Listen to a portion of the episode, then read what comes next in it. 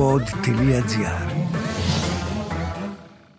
Ελάχιστοι είναι εκείνοι που γνωρίζουν ότι ένα από τα πιο ιδεχθή εγκλήματα παγκοσμίως τα έχουν διαπράξει γυναίκες που σκότωσαν 300 άτομα με λίγα λόγια, ένα ολόκληρο χωριό. Μπορεί να ακούγεται υπερβολικό ή απίστευτο, αλλά είναι η αλήθεια. Είναι οι Άγγελοι, όπως ονομάστηκαν ηρωνικά, οι γυναίκες του χωριού Ναγκύρευ της Ουγγαρίας, λίγο έξω από τη Βουδαπέστη. Το έγκλημά τους σκότωσαν κάθε αρσενικό στο χωριό για να μείνουν με τους εραστές τους και όχι μόνο. Με δηλητήριο για να μην αφήνουν ίχνη. Με την καθοδήγηση μιας σοφής γυναίκας, όπως την ονόμαζαν. Η εκδίκηση ήρθε από άντρα και μάλιστα φοιτητή, που της ξεσκέπασε εντελώς τυχαία. Να πάρουμε όμως την ιστορία από την αρχή. Το 1911 στο χωριό μετακομίζει μία μέα, η Σουζάνα Φαζέκας. Εμφανίζεται ως χείρα, μη προσδιορίζοντας όμως από ότι είχε πεθάνει ο άντρας της. Έχει αγγελική μορφή, αλλά είναι διάβολος. Εκτός από γέννε, βοηθά τις γυναίκες να διακόψουν και ανεπιθύμητες εγκυμοσύνες. Καταφέρνει μέσα σε ελάχιστο χρόνο να γίνει γιατρός του χωριού και γίνεται η σοφή του χωριού. Με λίγα λόγια, λύνει και δένει και ας μην έχει ιατρικές γνώσεις. Όταν ξέσπασε ο πρώτος Παγκόσμιος Πόλεμος, οι άντρες του χωριού έφυγαν για το μέτωπο. Και στο χωριό μετά από λίγο καιρό έφτασαν άλλοι άντρε, εχμάλωτοι πολέμου. Νεαροί στρατιώτες έκαναν πολύ γρήγορα σχέσεις με τις γυναίκες του χωριού. Τα πράγματα άλλαξαν όταν οι σύζυγοι επέστρεψαν στο χωριό και αυτό δεν άρεσε σε ορισμένες. Όσες δεν ήθελαν να χάσουν τους εραστές τους, ζήτησαν τη συμβουλή της ΜΕΑ, η οποία τους είπε: Μπορείτε να τους ξεφορτωθείτε με δηλητήριο. Τους έλεγε μάλιστα τη φράση: Αν έχετε πρόβλημα με αυτόν, έχω την απλή λύση. Εννοώντας το αρσενικό. Τη είχε εκπαιδεύσει μάλιστα και πώς θα το δίνουν. Το σχέδιό της είχε και συνέχεια. Κάλυπτε αυτές τις δολοφονίες με τη βοήθεια ενός άντρα, του ξαδέρφου της, που έβγαζε ψεύτικα πιστοποιητικά θανάτων. Μεταξύ του 1914 και του 1929 υπολογίζεται ότι είχαν δηλητηριάσει 300 άτομα. Όχι μόνο άντρες, αλλά και οποιονδήποτε τους ενοχλούσε. Από πεθερές μέχρι και παιδιά. Η δηλητηρίαση στο χωριό έγινε μόδα. Οι φήμες για τους περίεργους θανάτους άρχισαν να ακούγονται σε διπλανές πόλεις και χωριά και κανείς δεν ήθελε να πάει σε αυτό το χωριό των δολοφονιών, όπως ήταν το παρατσούκλι.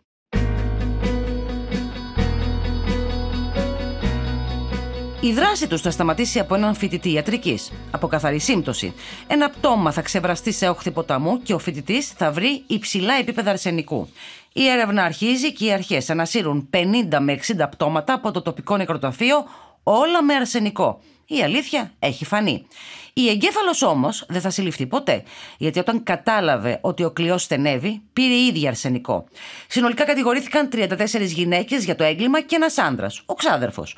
Οκτώ καταδικάστηκαν σε θάνατο, αλλά μόνο οι δύο εκτελέστηκαν. Στο δικαστήριο προσπάθησαν να δικαιολογήσουν τις πράξεις τους, όπως συμβαίνει σε κάθε κατηγορούμενο, για να μην νομίζετε ότι συμβαίνει μόνο τώρα. Η μία έλεγε αρρώστησα γιατί με κακοποιούσε, η άλλη ήθελε να μου πάρει τη γη μου. Αυτό που προκάλεσε όμως εντύπωση ήταν η στάση τους. Αμετανόητη και πολλές φορές έδειχναν ακόμη και να βαριούνται τη διαδικασία. Κάποιες άλλες πηγές αναφέρουν άλλες δύο εκδοχές για το πώς αποκαλύφθηκαν οι φόνησες. Η πρώτη ότι δόθηκε ανώνυμο γράμμα σε τοπική εφημερίδα που ενημέρωνε για τις δηλητηριάσεις και η δεύτερη εκδοχή ότι μία από τις κατηγορούμενες συνελήφθη επ' αυτοφόρο την ώρα που έδινε το αρσενικό. Οι άγγελοι του Ναγκύρεφ έγιναν θρύλος. Ενώ φημολογείται ότι τις μιμήθηκαν και γυναίκες σε διπλανό χωριό, γιατί και εκεί βρέθηκαν πτώματα με αρσενικό. Κανείς όμως δεν μπόρεσε να το αποδείξει.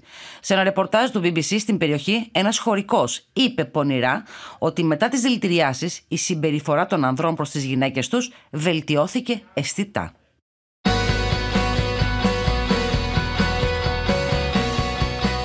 Ήταν το podcast «Τι φάση» σήμερα με την Τασούλα Παπα-Νικολάου. Στους ήχους ο Μάριος Πλασκασοβίτης. «Τι φάση» Ειδήσεις και δηλώσεις που προκαλούν τον προβληματισμό, το γέλιο ή και τον θυμό μας. Μία προσωπική ματιά στην επικαιρότητα με την υπογραφή των ανθρώπων του pod.gr.